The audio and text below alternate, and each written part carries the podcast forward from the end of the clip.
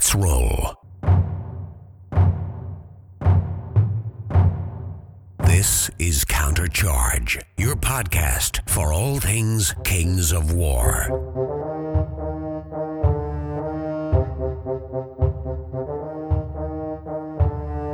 Join your hosts as they delve into the world of Mantica and bring you in depth coverage of all things Kings of War. Welcome to Countercharge, folks. I'm Gopher, and this is Nick Williams.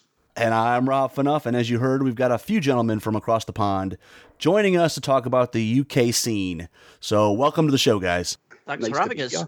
Well, let's start with an intro because Gopher, this is your first time on the show. Yep. Give us a little bit of background on who you are, where you're from, and then what's your Kings of War origin story. Okie dokie. So, um, I'm Gopher. I am part of the G3 club in Glasgow, which is the the biggest wargaming um, club in Scotland. Um, I run a wee uh, Facebook group called Geekszilla, and I've basically been well, for the last couple of years, I've, I've basically been the only real sort of organizer for Kings of War in Scotland. Um, as far as how I got into the game, um, I started out years and years. I mean, I've been a gamer since I was about eight years old. I think it was AD&D Second Edition.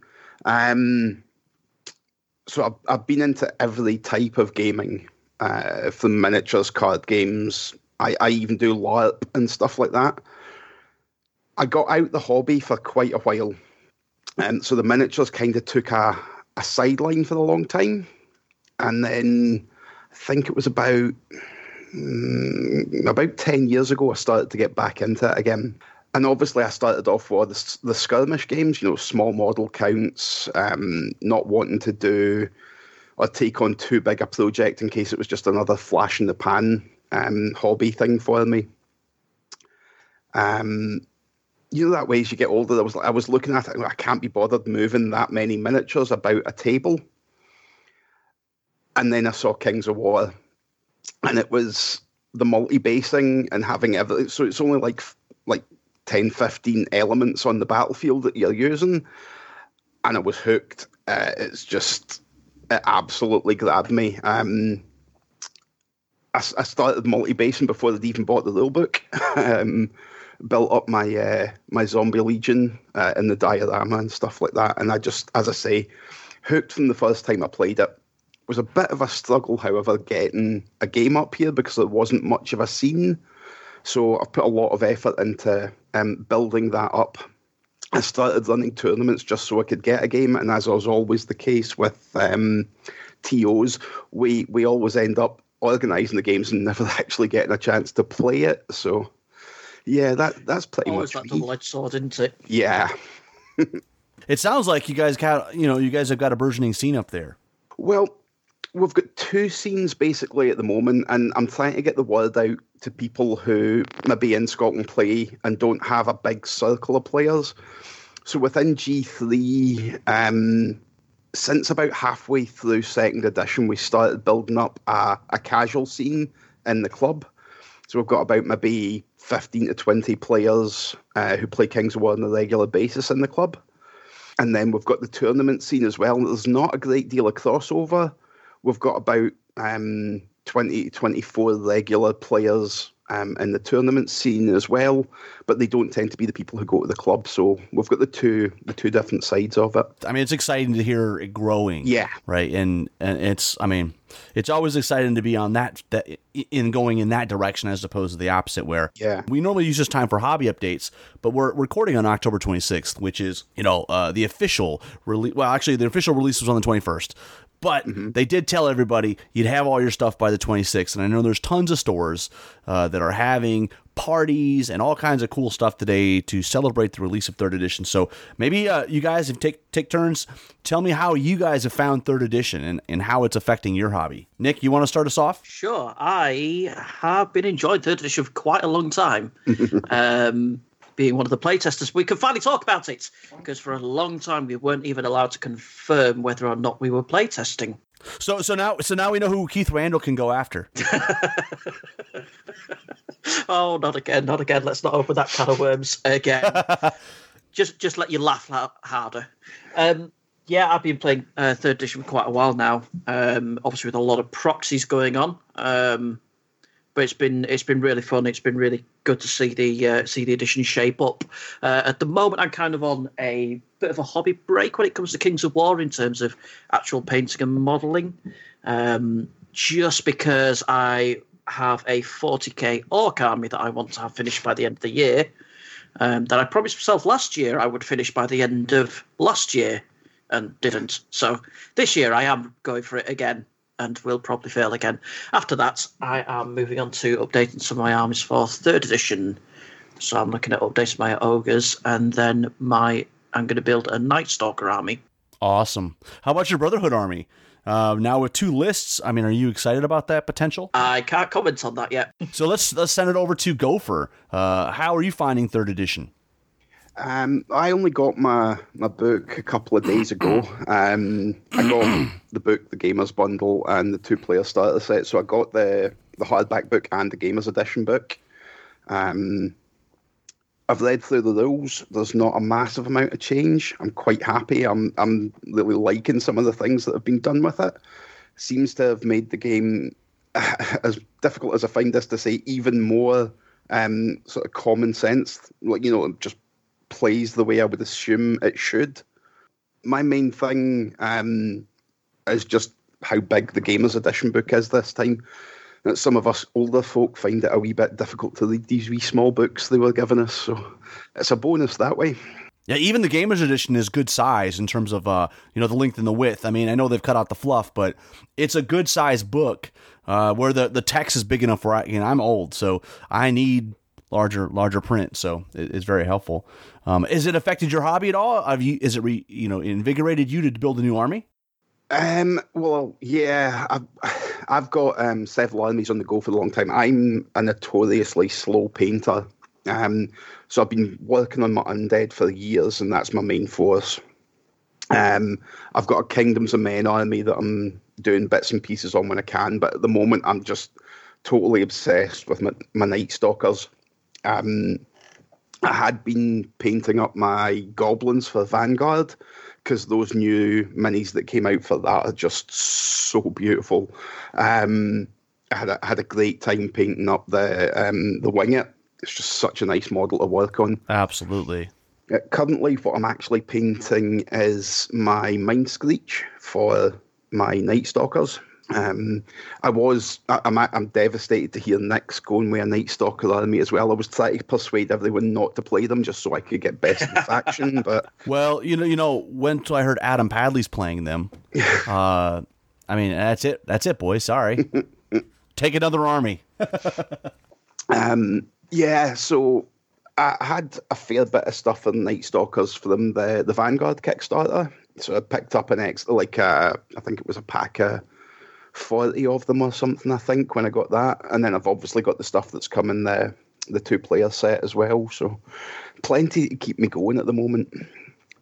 Only thing is, I'm going to have to put a bigger base on what I made up as my uh, Void Lurker because it was on a 50, it's now in a 75. Yeah, that's a few things. I know on my end, I got a bunch of. Uh, I mean, I got the Super Bundle, which is the collectors and the gamers bundle together, and then I got mm-hmm. three of the two-player starter sets that I split with other people. So I am now in the possession of a lot of plastic uh, Northern mm-hmm. Alliance stuff. Um, but that being said, there are some models that my like my current giant in the ogre army. I've got to move it to a 75 inch base, but you know, or 75 millimeter base. But you know, the reality is, if that's my biggest complaint, eh, mm-hmm. I'm not going to really worry about it. You know, I think edition changes you know, it's going to affect everybody at least in a little bit of way, even if it's just yeah. simply uh, rebasing. Um, fight wagons, my orc fight wagons, though, I based them on a horde last time, and so I don't really want to have to pop them off. So I'm probably just going to run them as the Legion, be done with it. Now that they're dash twenty, uh, fine, okay, I'll just figure out a way to make them run. Mm. Um, but the orcs are the orcs are very excited. But that's not why we're here today. Today we're here to talk about the UK scene and getting a little bit into the background on the UK Masters. So Nick, why don't you give us a little bit of a primer in terms of you know the history, if you will, of the UK Kings of War scene? Sure. Well, there, there was always a scene going all the way from first edition um, and throughout that lifetime, but it was very, very, very small back then. Uh, we would regularly have uh, tournaments having to be cancelled because the uh, they couldn't get the minimum six player turnout. Oof. Yeah, um, and Clash of Kings, I think the the record was about 24, 26 players for the for the big annual tournament. Um, so it was a very very small scene back then. But obviously, second edition landed, it's exploded in growth. And one thing that the that second edition did give rise to was the um, the ranking system, which allows players to um, to have their have their uh, results scored and put onto a leaderboard, and then also the um, the Masters tournament, which if you'd have ran it in first edition would have just been the same people who went to Clash of Kings, basically. Mm-hmm. Um, but yeah, the the master scene is quite simple. It's the top sixteen ranked players. Um, or if they decline, it goes down to the next available person, the next available person after that, and so on. Um, this was originally set up by someone who's no longer in the scene. Um, and since then, it was just kind of ticking over it. No one was taking ownership of it or anything like that. Um, so earlier this year, I took the decision that you know what, I'm going to put together a group of people, and we're going to we're going to take ownership of it. We'll put up a new website, which is where the KoW Masters came from. Um, I asked for representatives from across the UK. Gopher um, put himself forward for Scotland. Um, well, I, I, don't know exactly if I put myself forward for it as so much well, as yeah. just it was the only option. In its case, it was the default option. yeah, yeah, pretty much. Um, so yeah, we've got. I think there's one of our people um, made it into the the Masters this year. I, there was discussion, obviously, about changing the way that the the scoring works. So he would have actually have been in the top if we'd gone to the new um, ranking system. He would have been in the top sixteen, is it? But he wasn't, obviously, because we were still using the previous one. But he is he's he's on his way to the event anyway. He said he's going to go, so that should be good to get some uh, Scottish representation at the Masters. Definitely. Um, so it's it's Simon Heaney that we're about. He's a he's a solid player. I played him at uh, at your uh, tournament that I came up for, and he's a fantastic player, and he's done really well in the UK scenes. Mm. That the UK events that he's come to as well. Yeah, it's it's just unfortunate the original scoring system didn't favour the type of events that he was going to. Yeah. Um, however, this year he's been able to get a really good score at Clash of Kings. That got him up to twentieth spot on the. Is it eighteenth? I think. I maybe. think he was eighteenth. I. Yeah. Um, but out of the top 16, we've had four people who can't make the Masters. Well, I'm one of those four people, but I'm going to run the event, so um, I won't be playing in it. Um, and so the uh, the spots have been have gone down to the top 20 um, and so far, we're just waiting for one more person to confirm whether they will be attending or not. I know you've got a lot of data here in terms of the 2018 season, but let's just talk about some of that stuff because you sounds like you had a cracking season. Absolutely. So I am a data analyst by trade. Um, so I love getting hold of data. And whoa, whoa, whoa, wait! Does that mean you actually work? I just thought you just sat around and painted models all day. No, no, no, no. I, I do work. Okay, okay. Home, which gives me plenty of hobby time but yeah, being getting access to the website gives me access to tons of data. So I've been able to start diving into the data. My plan is to release a, um, I don't know what format it'll be, but but some piece of analysis just just looking at uh, at the figures behind the UK scene. Um, and what it's shaped up like. But I just want to go through a couple of couple of headline figures. Um, the biggest one is that we've seen a massive growth in players for this season. Um, so the previous season, so in the UK, our seasons ran from November through to October, from the 1st of November through to the uh, 31st of October the next year.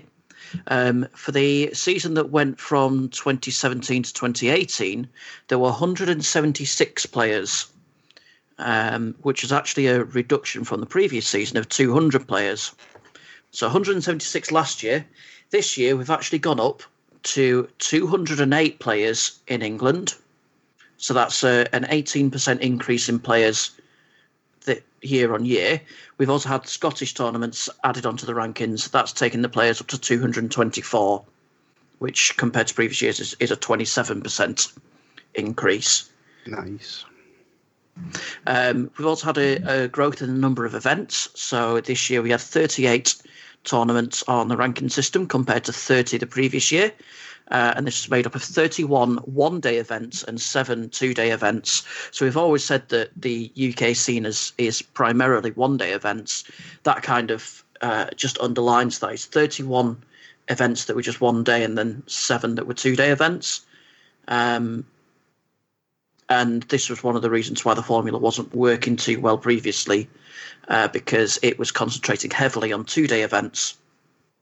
So that's quite good, and that's 38 events up from 30 the previous year. Uh, the downside is that average player counts has actually fallen slightly. So the average player counts at one day events last year were 14.9. So 14.9 average players per one day event. This year it's 14.6, so it's a small drop, um, but there was a drop, and that does give me concern that next year, if we put on too many tournaments, it could split, could spread the player base too thin, and we could see uh, player counts drop even further. That's mm. something that I'm going to be discussing with with other TOs just to make them aware of this, and um, but hopefully the the influx on third edition will more than cancel that out we should we should see a, a, a, rise in player counts. One of the interesting things that I did uh, notice is that if you um, break things down into the good, evil, and neutral alignments, and you look at the results by good, evil, and neutral, um, the number of results do overwhelmingly favour evil alignment, which I don't think is any surprise to anyone. So this season, 51% of results um, were players using evil armies. And that compares to 16% who used good armies and 33% who used neutral. So, so people like being evil in the UK. I suspect that's uh, replicated in the US as well, is it? Absolutely, absolutely. I, I'm just um, I'm still just here thinking about, you know, your growth. I mean, 200, 200 players in your scene, that's a good, you know, that's a good amount. Yeah, I mean, I've I've always compared the the whole of the UK scene to a single region in the US, so I'd like to think that that'd be quite a healthy. Uh, that would be the probably one of the larger. Re- I mean, it would be the largest region because I mean, if you take a tournament like uh, or like the South region where we've got Lone Wolf, where you might have you know 80 players, you know, I, I don't even know if they are getting locally within their region 200 different players from their from within their region. So yeah, I think you guys would make a, a heck of a region. Now, now, would you actually be able to win the Masters? That's a whole other discussion. Not well, if I'm playing. We've not sent Tom Robinson over there yet, so uh... right, right, right, or Adam Padley or Elliot Morris or uh, or any of the other really good Northern Kings. Oh, oh, oh. Hey, but to be fair, you're the only one that ever shows up. So that's, that's a thing. That's, that's a thing, right? Part, part of winning is actually showing up. What's got you excited about the future for you know for next season? Well, if I just dip back to um, the uh, alignments for two seconds, sorry, there's one other point that I'd like to make, um, and this comes down to balance. Now, my data analyst um, professionalism makes me very wary about drawing conclusions from um, this much data. There's there's not enough data for it to, to really be representative.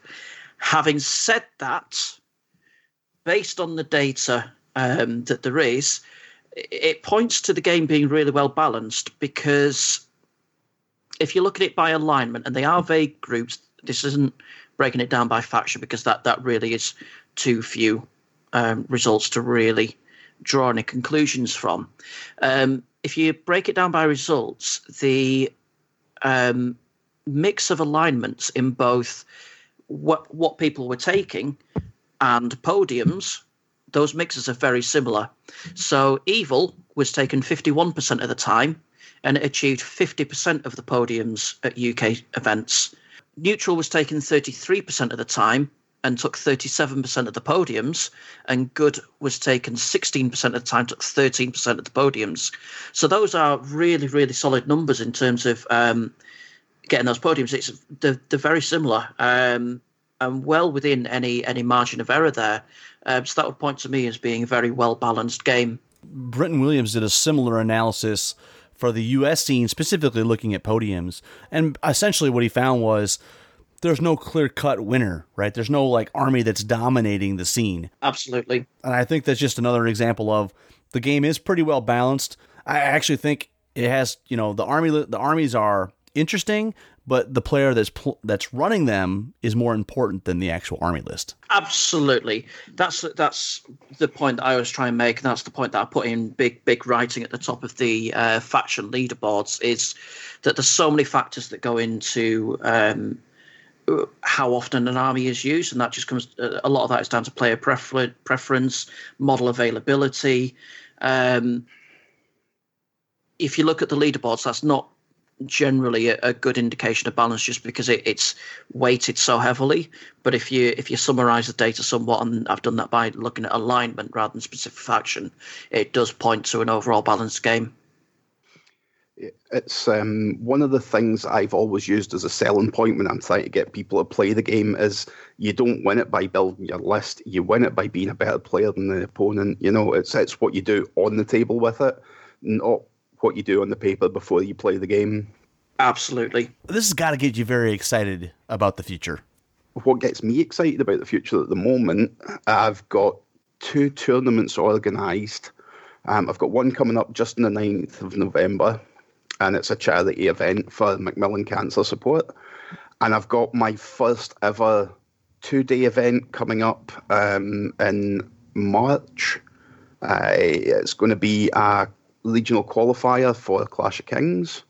Uh, so yeah, things are that's getting me excited here. But I'm I'm hopeful. I'm very hopeful of a, a big influx of new players from third edition landing.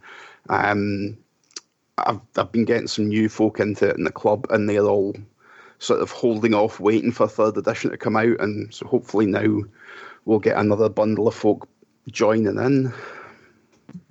Absolutely, yeah. Um, I think there's going to be a, a, good influx for third edition. It's it's not going to be anything like it was in second edition, um, but we can we can certainly see a. I, I certainly expect to see a noticeable uh, rise in the number of players. You know, so before we get to talking about this year's event, I do want to go back to this website because you spent a lot of effort on this website, and uh, it's got a lot of bells and whistles. and I, you know, first of all, what's the URL? So it's it is Kow Masters. That's K O W Masters.com. And that's awesome. the U- Fantastic. UK organized play site. And maybe just kind of give us an overview of what you were trying to achieve with the website. Basically, at the end of the day, I wanted to to have a ranking system that um, the committee, that the Masters Committee could control. Um, the old ranking system, it was there, it was functional, but nothing was being updated, nothing was being amended. There wasn't much data available, um, and we wanted to have that that control so that the, the UK scene could control the website again. I, I always want to to present people as much data with as much data as possible. Um, and that's something that I'm really proud that the, the website does. It shows you all of your history. It shows you all your stats. You can see um, things like armor lists if the if the TOs provide it. Um, these are all things that were missing from the from the previous websites. Another one of the biggest things for me was having a list of upcoming events. That was always a, a tricky one in the UK, trying to find events near you, and it would you'd regularly get to the point where you would um, find out about an event that was happening in a couple of days. You, well, I could have gone to that if I'd have known about it, but there was there's nowhere for me to really see everything laid out in a logical um, calendar format. So um, on the events page now, you can see all of the upcoming events, and there's wow, I didn't realize there was that many. There's, there's five upcoming events in November. And I assume the website also will tell people, you know, how the UK Masters is structured, you know, how the formulas work, you know, all the nitty gritty stuff that they might want to know. Yep, absolutely. When you look onto the About page, you see um, all about the Masters event and how the site works, how the formula is calculated. But I need to update that because we've um, added on the, uh, or we are changing the formula for next season. Mm-hmm.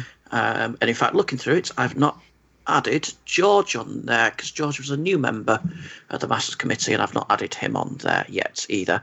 I need to update this page a little bit, but yes. What's give us like though for the U.S. guys that uh, probably have never visited that page? You know, we we we are. I think we understand how our Masters works, but give us a snapshot of how you guys are structured and why are you structured the way you are. Again, you have to you have to bear in mind that we are a um, effectively a single region, equi- equivalent to a single region in the in the US. Um, yes, one of the largest, if not the largest, but um, we still don't have as big a scene as as the US because you know we have what what is it a fifth of the population. I'm not sh- not sure what it is exactly. Uh, we're, we're we're over 300 million, and I'm sure you guys So, are. probably- Five. I don't know. Yeah, so probably about a quarter of it, quarter to a fifth of it. So, so our Masters event is going to be much smaller, and I know you guys do um, teams events where it's where it's sort of a team event where you have teams that compete. That's right, isn't it? Our Masters event, yeah, it's a team format, but it is still an individual event, and we just at the end we just figure out who what which which is the best region based on the culmination of their individual scores. But uh, Sure. Um, we just do, we've always run it as a straight, um, just a straight up tournament. So a two day event with 16 people. That was limited initially by the uh, the size of the scene and the venues that we would be playing in. So the uh, the Masters was normally taken at Mantic HQ, which is very limited by space, and 16 was the ma- maximum that you can really fit in there. Um, this year, what we've decided to do is we've decided to go elsewhere for the for the venue because we can open it up and have people come in and play alongside the Masters. So they won't be competing in the Masters tournament, but they come and have have the gaming weekend. We are opening up the doors to anyone who wants to come along. Um, we were originally going to run it as a separate tournament, but after speaking to the people who signed up, they'd much rather just have it as a free form gaming weekend than um, a pure uh, tournament. Yeah, side events are great, and I know we're having our side event for the first time, and that's got a lot of buzz because there's a lot of fun. It's been a lot of fun just going to the U.S. Masters and hanging out and meeting a lot of great players from across the country, and it's a great idea opening it up. I mean, I know it's an invitational event, but having this open event that runs side along with it, I think it, it makes it feel inclusive. Anybody's welcome. Absolutely, that that's definitely one of the things that we wanted to do. We wanted to to basically just d- make it a social weekend. So that's that's one of the things that's always stood out with the Masters event is just how much of a social weekend it is, and we wanted to open that up to everybody. And I guess that's the real reason why you had to change venues. Yeah, um, if we wanted any more than sixteen, then we'd we'd have to move venues. We couldn't run that in, in Mantic HQ. And where's it going to be this year? So it's at Sanctuary Games. It's a venue where we've hosted Clash of Kings in previous years. Uh, really nice venue. It's got uh, it's built in an old church. Um, so I suppose the other downside to it is that it's going to be cold Yeah, drafty. in December. imagine. Yes. Hey, so talk to me about you know I know you guys used to hold it in January. Um, why did you guys change your season and you know and and that allowed you to move your Masters to December? What was the the motivation for making those changes? So this came down to timing. Um, the I know the US has, is going through the same um, decisions, but there's basically three options with the timing of third edition. We could either run it on time in January as a second edition tournament, we could run it as a third edition tournament in January, or we could bring it forward and run it as a second edition tournament. Now, leaving it to January to run a second edition tournament, the Masters Committee felt that that was leaving it too late. Um, People would lose interest. It would hold the community back in adopting third edition. So we didn't really want to do that. And so the the options came down to do you either run it in the new year as a third edition tournament, or do you run it as a second edition tournament and bring it forward? And ultimately, we decided that it'd be better to run it as a second edition tournament, have it to see the edition out. Um, but importantly, people play using the edition that they qualified in. Absolutely. Yeah. Well, and to be fair, I think it also has a, a benefit in future years. Uh, it you would be doing your Masters right before Clash of Kings dropped. That annual update does change things a bit, and if you can kind of close out your year and then within a few weeks, here comes the new book. and then you start fresh. Well, you say that, but uh, we're actually changing the seasons Okay. uh, going forward. So we're actually going to uh, be running them January to December instead. So would that work though? If if let's say they got the book out at the last week of December, would you be using the new book in that f- next season? Pretty much, yeah. Yeah. So I mean, it, it's that's good. I mean, I think that's. I mean, that's kind of our problem right now is that we we do ours in February. Um, I think historically it was set in February because that's the month that we don't have a lot of tournaments nationally, and it was you know even though it's the winter time and and depending on the location, it can be many many trials and tribulations to get there. We have that problem where we have a new annual update and then like 2 months later we have our masters and we don't really want to use the new book because a we didn't play with it during the whole most of the season. So, uh, it's a tricky situation for sure. Yeah, there's no right answer, is there? There's not. There's just the the answer that makes the fewest people angry. Let me ask you, Gopher. You know, with all these changes to the season and moving the uh, the Masters to December, what's got you most excited? Well, um, this is the this year's been the first year that the Scotland scene has been involved in the Masters, and I think that's just it was basically because I didn't know we were able to. Um, I thought we had to be sort of uh, an, an, official um, Mantic event to get into that sort of stuff, into the rankings and things. So as soon as I found out we could just sort of submit to the the the, the committee, Nick, who's um, Nick's done so much work on this, um, it is unbelievable. But when I found out that we could put our results into it and that would get us going, that was great. Um, it picked up a few more players for us. A the change of the seasons isn't really going to affect us because um, we haven't been in it for more than a year anyway. So I run three tournaments a year generally. Um, one at the start of the year, one in the middle of the year, and one at the end of the year. Those will go in, um, and the season will click over. So it's going to work out perfectly for the scene in Scotland, having the the Masters at that time of year as well in December, because my last event's usually end of October, start of November. So it works out well for us. And Nick, I know uh, you guys have a current formula and you're moving it, uh, you're changing it up for next year, but maybe give us a snapshot of where the formula is and how it's changing to reflect your changing scene. Sure. So the old formula was written before the Kings War scene had actually established itself. Um, and it was actually based on the old Warhammer Fantasy scene and the expectations of events in that scene. Um, so in the UK for for Warhammer Fantasy, you would have two day events quite regularly, and they would regularly have over forty players. But in terms of Kings of War, um, for whatever reason, I know this has been discussed quite a lot elsewhere, but um, the scene has gravitated towards one day events. Um, and unfortunately, the old formula weighted very heavily towards two day events. Not only do you have more players pushing up the points that you can get it at uh, a two day event, but there was a 20% points reduction for a one day event, full stop, and then a further 20% on top of that if you only had three rounds instead of four. Um, so unfortunately, that the, that formula didn't suit the Kings of War scene. You would look on the results and you would see um, no offense to those players because they are they are good players, but there were players who were getting sort of middling results, say uh, fourth, fifth, or sixth at two day events, but they were placing much higher than people who were regularly winning one day events because the formulas weighted that heavily towards two days.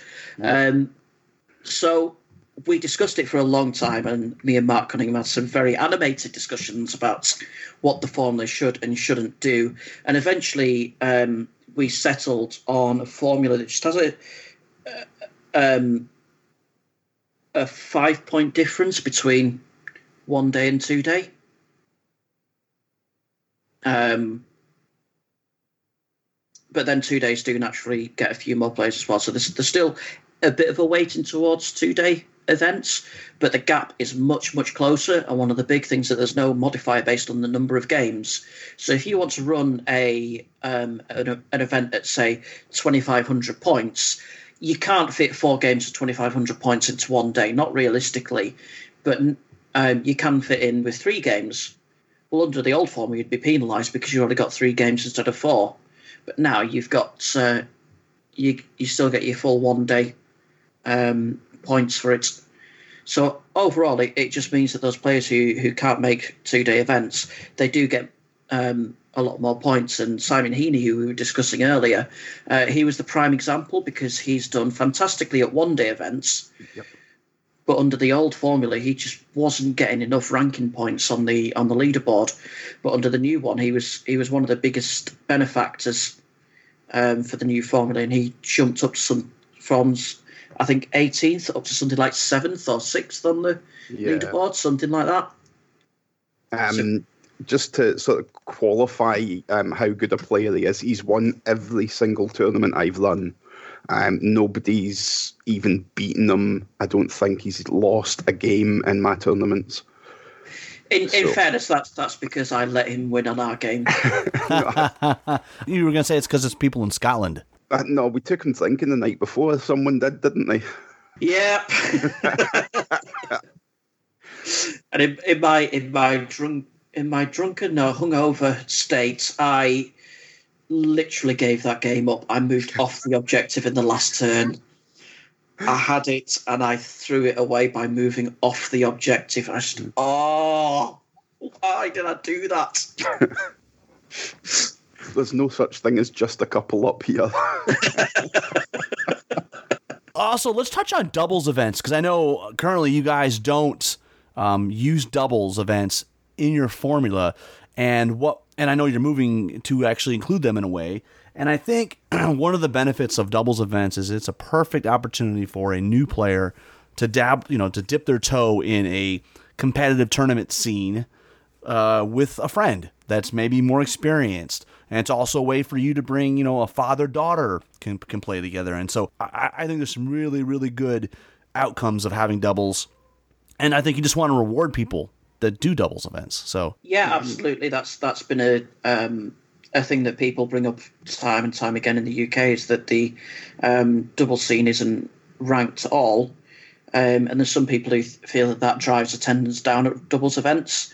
So this year we decided to make doubles events ranked, um, but rather than use the number of players into the formula, we use the number of teams instead. Uh, that's exactly how we do it here in the Southeast as well. Can I just to get my head around this? Um, I've heard lots of talk of doubles events. I take it this is like, say, a two thousand point game, and each player controls a thousand points of the army or something. That's Or- exactly right. Doubles events, you're playing two players against two players, um, and then it, it could be a thousand, it could be twelve fifty each. And typically, they're both uh, both players are bringing armies, um, and it depends on the event. Like at our event, you kind of treat them as allies. Um, but yeah, it's basically you're playing like a full size game, but you've got two people, and you each are controlling half of the army. Um, I'm not sure how that would go down up here with our scene. Um, I think Are you, are you saying that Scots aren't very friendly? no, no, no. Um, there might be a few headbutting sessions between players trying to decide on what they're going to do, but I, I can tell you firsthand that that is gonna that is gonna happen because first time we ran the Blue Seated Brawl, we had a couple players that we had paired up. Anybody that's ever read something from Larry Essex online, well, we paired him up with Robert Lee, and it was like it, it um it took them a little while to get their their working relationship together. I, I take it that's a diplomatic way of putting it. um, yeah, a, trying to get people to come along to events um, up here seems to be a bit of an issue. Um, as I say, I've got like about a 25 player base for the, the tournaments and stuff. If I was to try a doubles event, I don't think I would do it as a ranked tournament to start off. I think I might just try it as part of a um, like a Mantic Games Day that I run and see how it goes and see if people would be interested in it or not. I think you'll be surprised. I think uh, it will be really popular. It's it's a really good way of. I find it's, I find it's actually a really good way of people getting introduced to the game, especially um, in an organised play scene, uh, like Rob says, because it's it's less intimidating. You go in with a friend, Yeah. uh, and I know he says about how they they pair people up at Blue City Brawl. I'm I'm not a fan of tournaments that do that. I prefer it where you sign up with a partner. no. Typically, Blue Sea Brawl, you do come in with your own your own partner. But like when Jonathan came over, uh, he was already he had already gotten hooked up with Kevin. So it yes, that is the preference to come in with people you know. But most events will accommodate you if if you don't have a partner. Absolutely, but it's it's it's definitely less intimidating and, and thinking of a good example. There's uh, is it Simon that bring that uh, goes to events with his son? Well, yeah, um, Simon and Campbell, uh, two of our players, tend to bring the sons, and the sons play as a a joint team. Well, that's that's a really good example because uh, they they would um, do well as as a doubles team together. I know John Fox uh, goes to doubles events with his daughter hmm and really values it as time there. So um, I think you'll be really surprised if if you try and put one on. I think it'll be quite popular. You know, what one topic that I'd love to have you guys chime in about.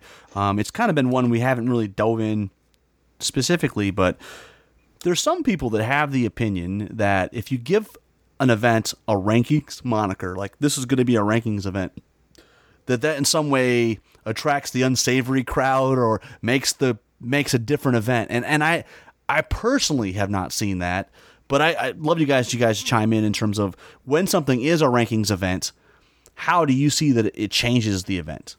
I'll, I'll take this one first if you want, Nick. Um, mine was uh, this year was my first year of doing events with Rankings in it, and absolutely nothing changed. Um, it was the same people that turned up. They played in exactly the same fashion. Um, they were just happy that they were getting the, their name on the rankings board. I, uh, yeah, I mean, I was seen as even more laid back, if you will, than most of the scene. We, we don't tend to use, um, or we don't use chess clocks in my events. So I basically give the players two hours, and they play out the game, finish it. Um, if the time runs out, both players finish the turn they were on, and I've only ever had one person complain to me about it, and it was two years after the event that he went to that he complained because he didn't want to make a fuss. so yeah, um, I've not seen any sort of um, meta gamers and um, you know unsportsmanship like uh, play.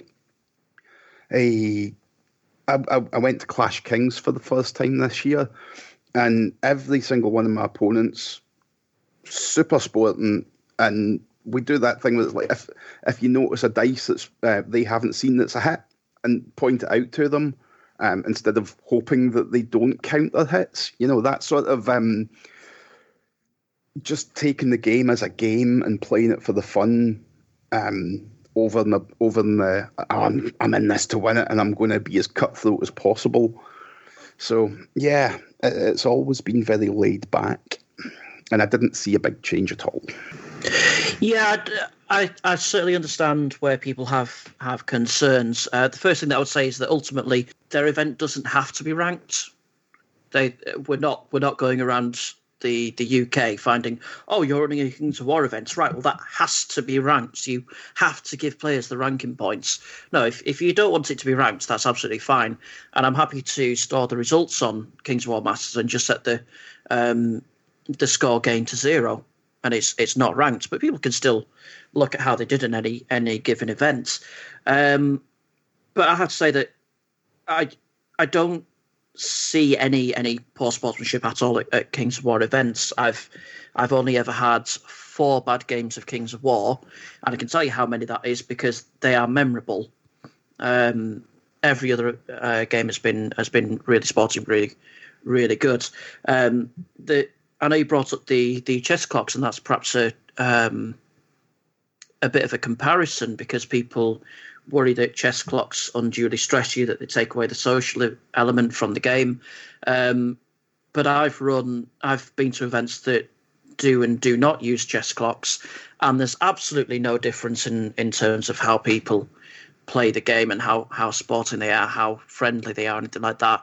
Um, so again, that's another thing where I understand why people could have those concerns, but I've not seen those concerns played out in real life, and I don't think, and I'm fine if I'm wrong. I'm I'm happy to be, well, not happy, but uh, I don't understand if I'm wrong. it's life. Um, We're it's always going to be wrong Um, at some point. But I, I, I don't see having ranked doubles making um, any sort of a significant impact, any sort of an impact like that. People tend to approach doubles events very laid back anyway. And the one thing I would say is uh, it only helps having the ranking moniker because there may be people that are choosing between a couple different events. And if they are interested in trying to make the Masters, well, they're going to pick the event that has the ranking uh, Yep. qualifier. So, you know, I, I- if, if anything, I would say is it typically helps the events bring more people in. Absolutely. Yeah. Um, I, I've had a bit more interest in people since I started doing the rankings and stuff like that. People have been getting in touch with me earlier to, to set them up. Um, going back to the, the chess clock thing for the second, if I may.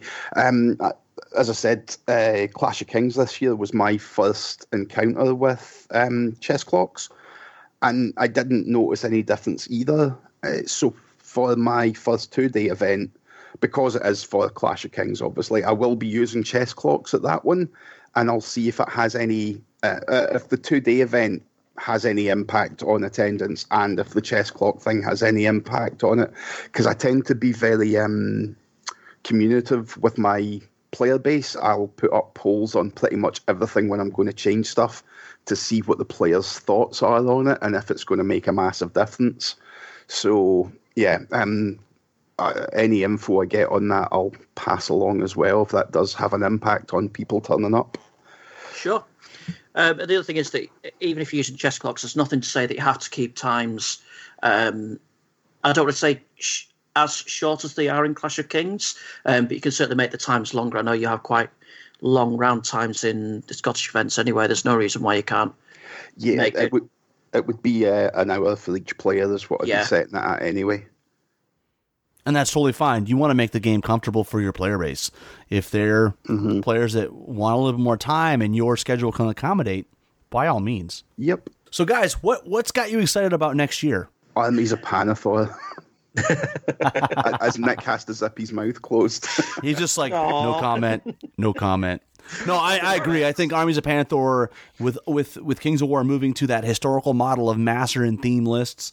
um, I think it's going to be really exciting. We've got locally a, a slow grower league, and we've got four guys that have joined that are doing historical armies, and uh, working with them on their lists and stuff has been really interesting because I think there's a really unique opportunity where by by building a theme list, you're sort of also building the master list. And I think there's a possibility where you can build an army that can be leveraged a couple of different ways now. I think that's really really cool.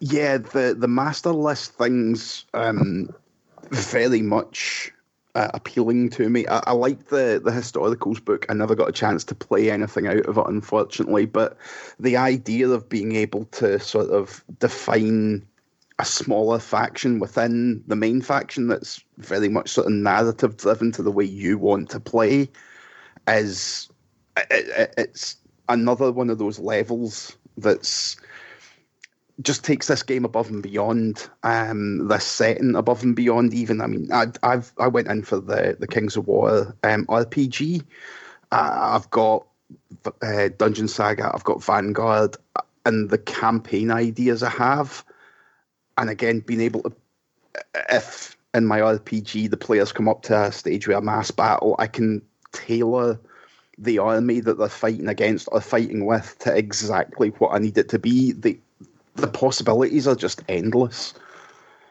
Um, yeah, that's that's um, got me really excited for what's coming up next year.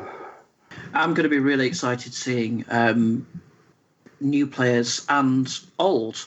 So I know that there's several people who um, played played towards the start of second edition. They um, gradually moved on to, to other games, and they're coming back for third edition.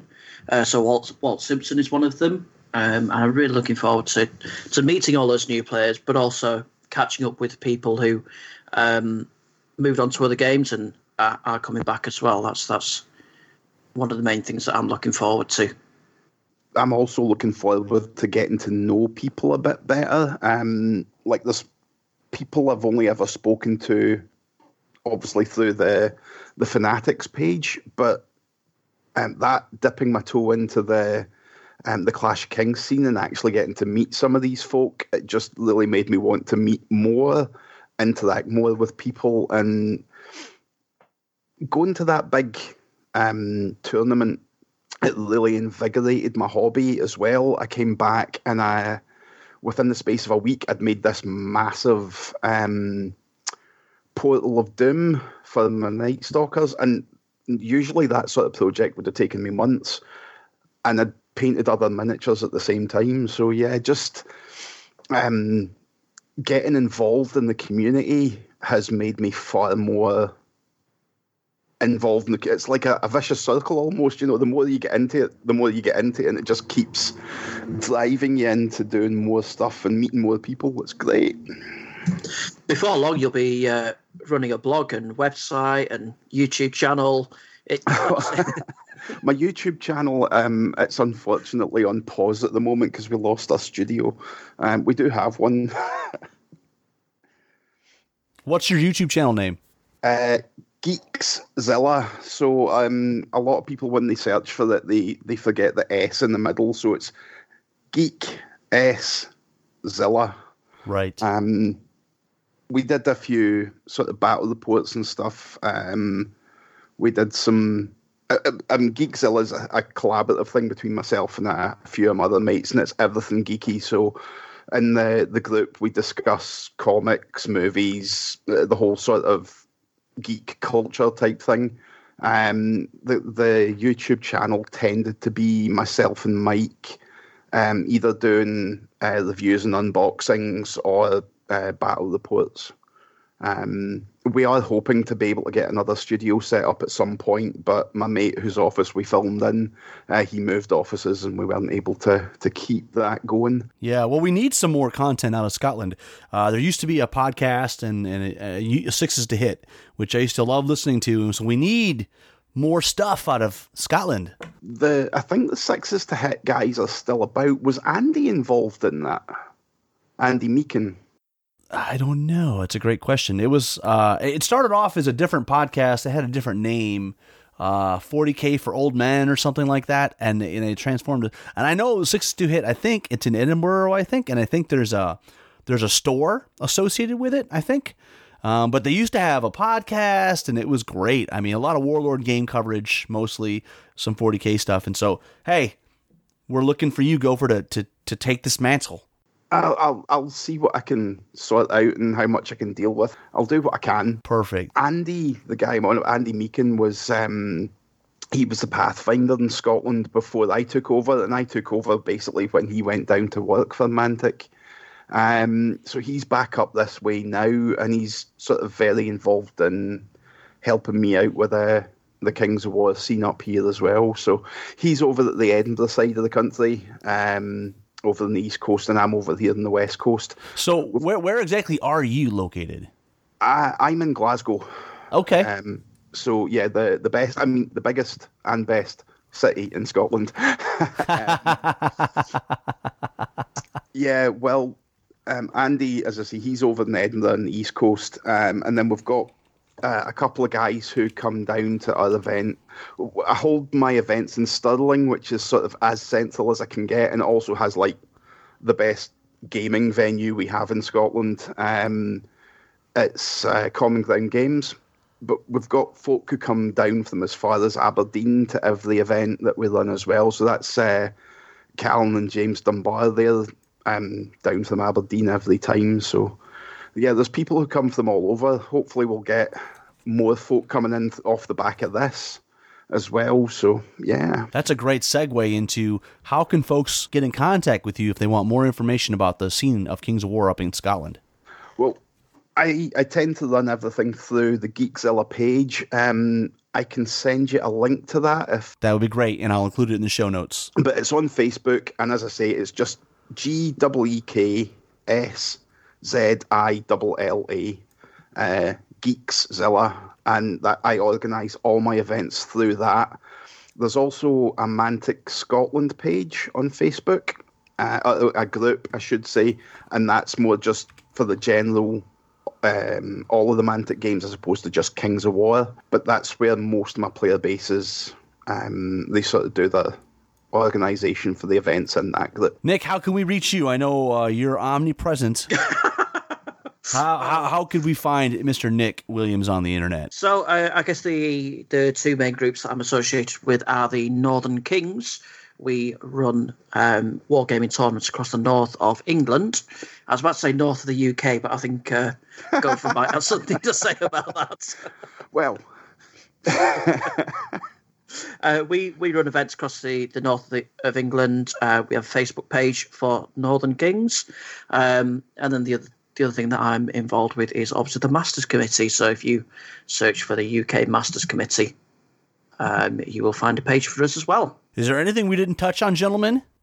um, I, I owe um, my Canadian cousins a bit of an apology. Um, when I started running the the event as a an event for the Masters, so it was um, a ranked event. I changed it from just being uh, Geekszilla's uh, um, Kings of War event to King Beyond the Wall on the back of um, like obviously the Northern Kings and then Hadrian's Wall. So um, King Beyond the Wall made sense, but then I found out they've already got that um, that title for their one. But I'm sure folk won't get too confused because obviously one's in Canada and one's in Scotland. I don't even know what wall they're referring to. Alex and company are just confused. It's fine. Gentlemen, thank you very much for coming on. Really appreciated chatting about the UK scene and the Masters. And I'm I'm like everybody else very excited to see who comes out on top. Any predictions? I have to put my money on Simon. I have to. Oh, oh, sorry, you're talking about Masters. Um, yeah. Tom Robinson. Sorry, but No, I, I, I, I'm making a safe bet. I'll, I'll say Tom Robinson. I, I'm I'm backing Simon just because. yes, Scotland's going to take it home. Well, gentlemen, I hope you have a great third edition, and uh, we'll talk to you very soon.